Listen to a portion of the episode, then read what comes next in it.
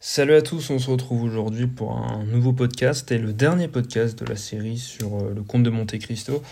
Euh, il me restait certes des notes, mais euh, certaines en fait sont plus des passages que je trouve beaux ou juste des, dialogues entre des personnages que j'apprécie ou quelques citations.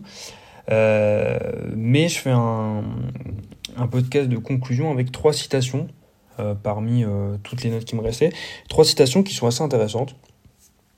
Euh, donc voilà, il n'y a pas vraiment, je ne vais pas forcément après m'étaler dessus, c'est plus parce que je, pour vous donner matière à réfléchir, justement, tout simplement, pardon, pour la, pour la beauté des phrases des fois.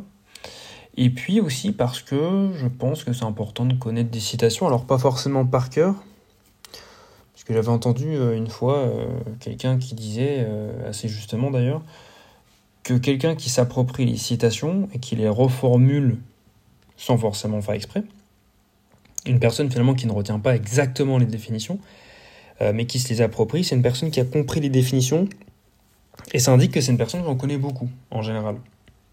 Parce que plus vous connaissez, plus vous, plus vous, en, plus vous pardon, plus vous emmagasinez de, citations, et eh bien plus ça va être compliqué de les ressortir par cœur, forcément, donc vous allez un petit peu les modifier. Mais l'idée euh, sera toujours là. Donc je vous en donne euh, trois aujourd'hui. Euh,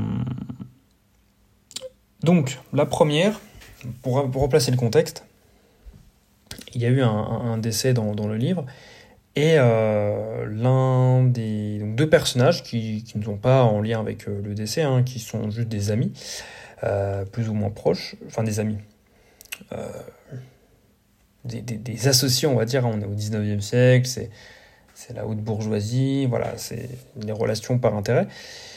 Et euh, donc le comte de Monte Cristo parle à un personnage comme si de rien n'était, et le personnage lui dit mais vous ne savez pas ce qui s'est passé, un tel est décédé.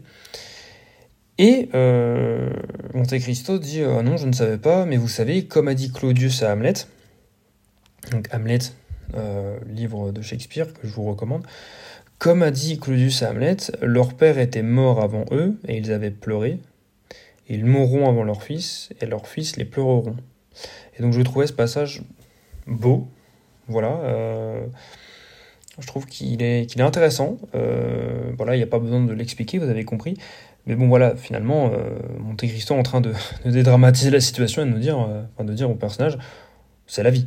c'est une manière de dire c'est la vie et de dire voilà, c'est, la nature, voilà, c'est comme ça, la personne est morte et euh, euh, cette personne qui est décédée avait pleuré ses parents et puis, euh, et puis voilà, c'est, c'est l'ordre des choses. On meurt avant les fils et les filles et puis les fils et les, les, filles nous pleurent. Deuxième citation, l'incertitude c'est encore l'espérance. Voilà, cela elle est vraiment très belle et très vraie. C'est en ça aussi que personnellement je reconnais une belle citation. C'est une citation qui me, qui me, qui me marque, euh, ou qui me fait que je relis une ou deux fois et je, je me mets un petit peu à réfléchir, à, penser à deux, deux, trois choses. Et voilà, l'incertitude c'est encore l'espérance. Eh bien oui, c'est logiquement finalement. Euh, par exemple, euh, euh, je sais pas, dans une situation amoureuse, je crois que c'était le contexte d'ailleurs dans le livre. non, non, non, c'était pas ça.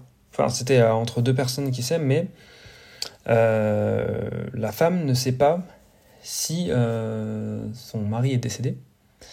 Euh, il est emprisonné, elle n'a pas de nouvelles depuis des années, elle ne sait pas forcément s'il est décédé ou pas, et elle se dit elle-même l'incertitude, c'est encore l'espérance.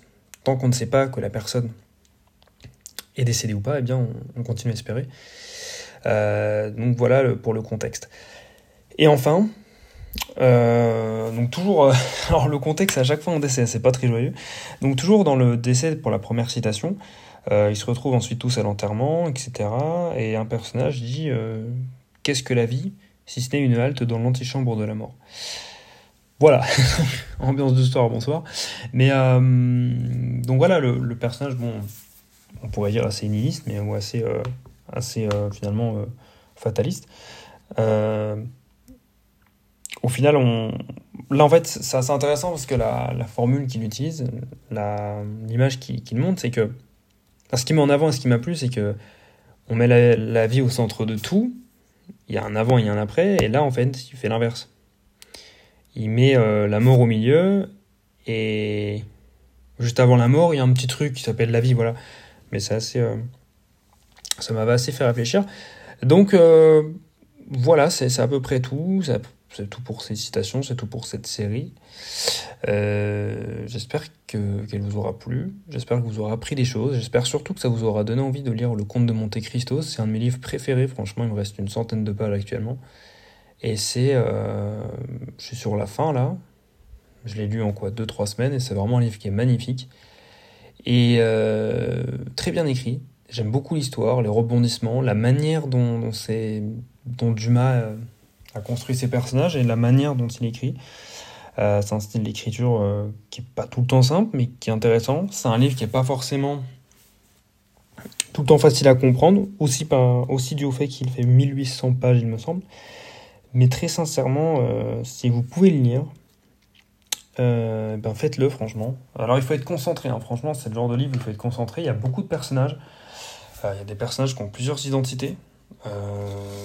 donc sont pas tout le temps appelés par le même nom. Ensuite il y en a, ils ont le même nom de famille, mais le père et le fils sont tous les deux appelés monsieur de machin.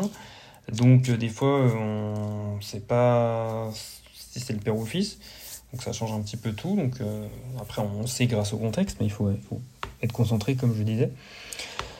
Mais euh, voilà, franchement, n'hésitez pas euh, à le lire. donc certes, parmi mes épisodes, j'ai un petit peu spoilé. C'est pour ça que des fois, j'essaie de dire des personnages, j'essaie de pas donner les noms. j'ai spoilé une, certains passages, je m'en souviens, mais bon, j'ai pas spoilé la fin. Euh, mais voilà, c'est difficile de parler d'un livre, de contextualiser, de dire ce qu'on en pense sans vraiment euh, spoiler.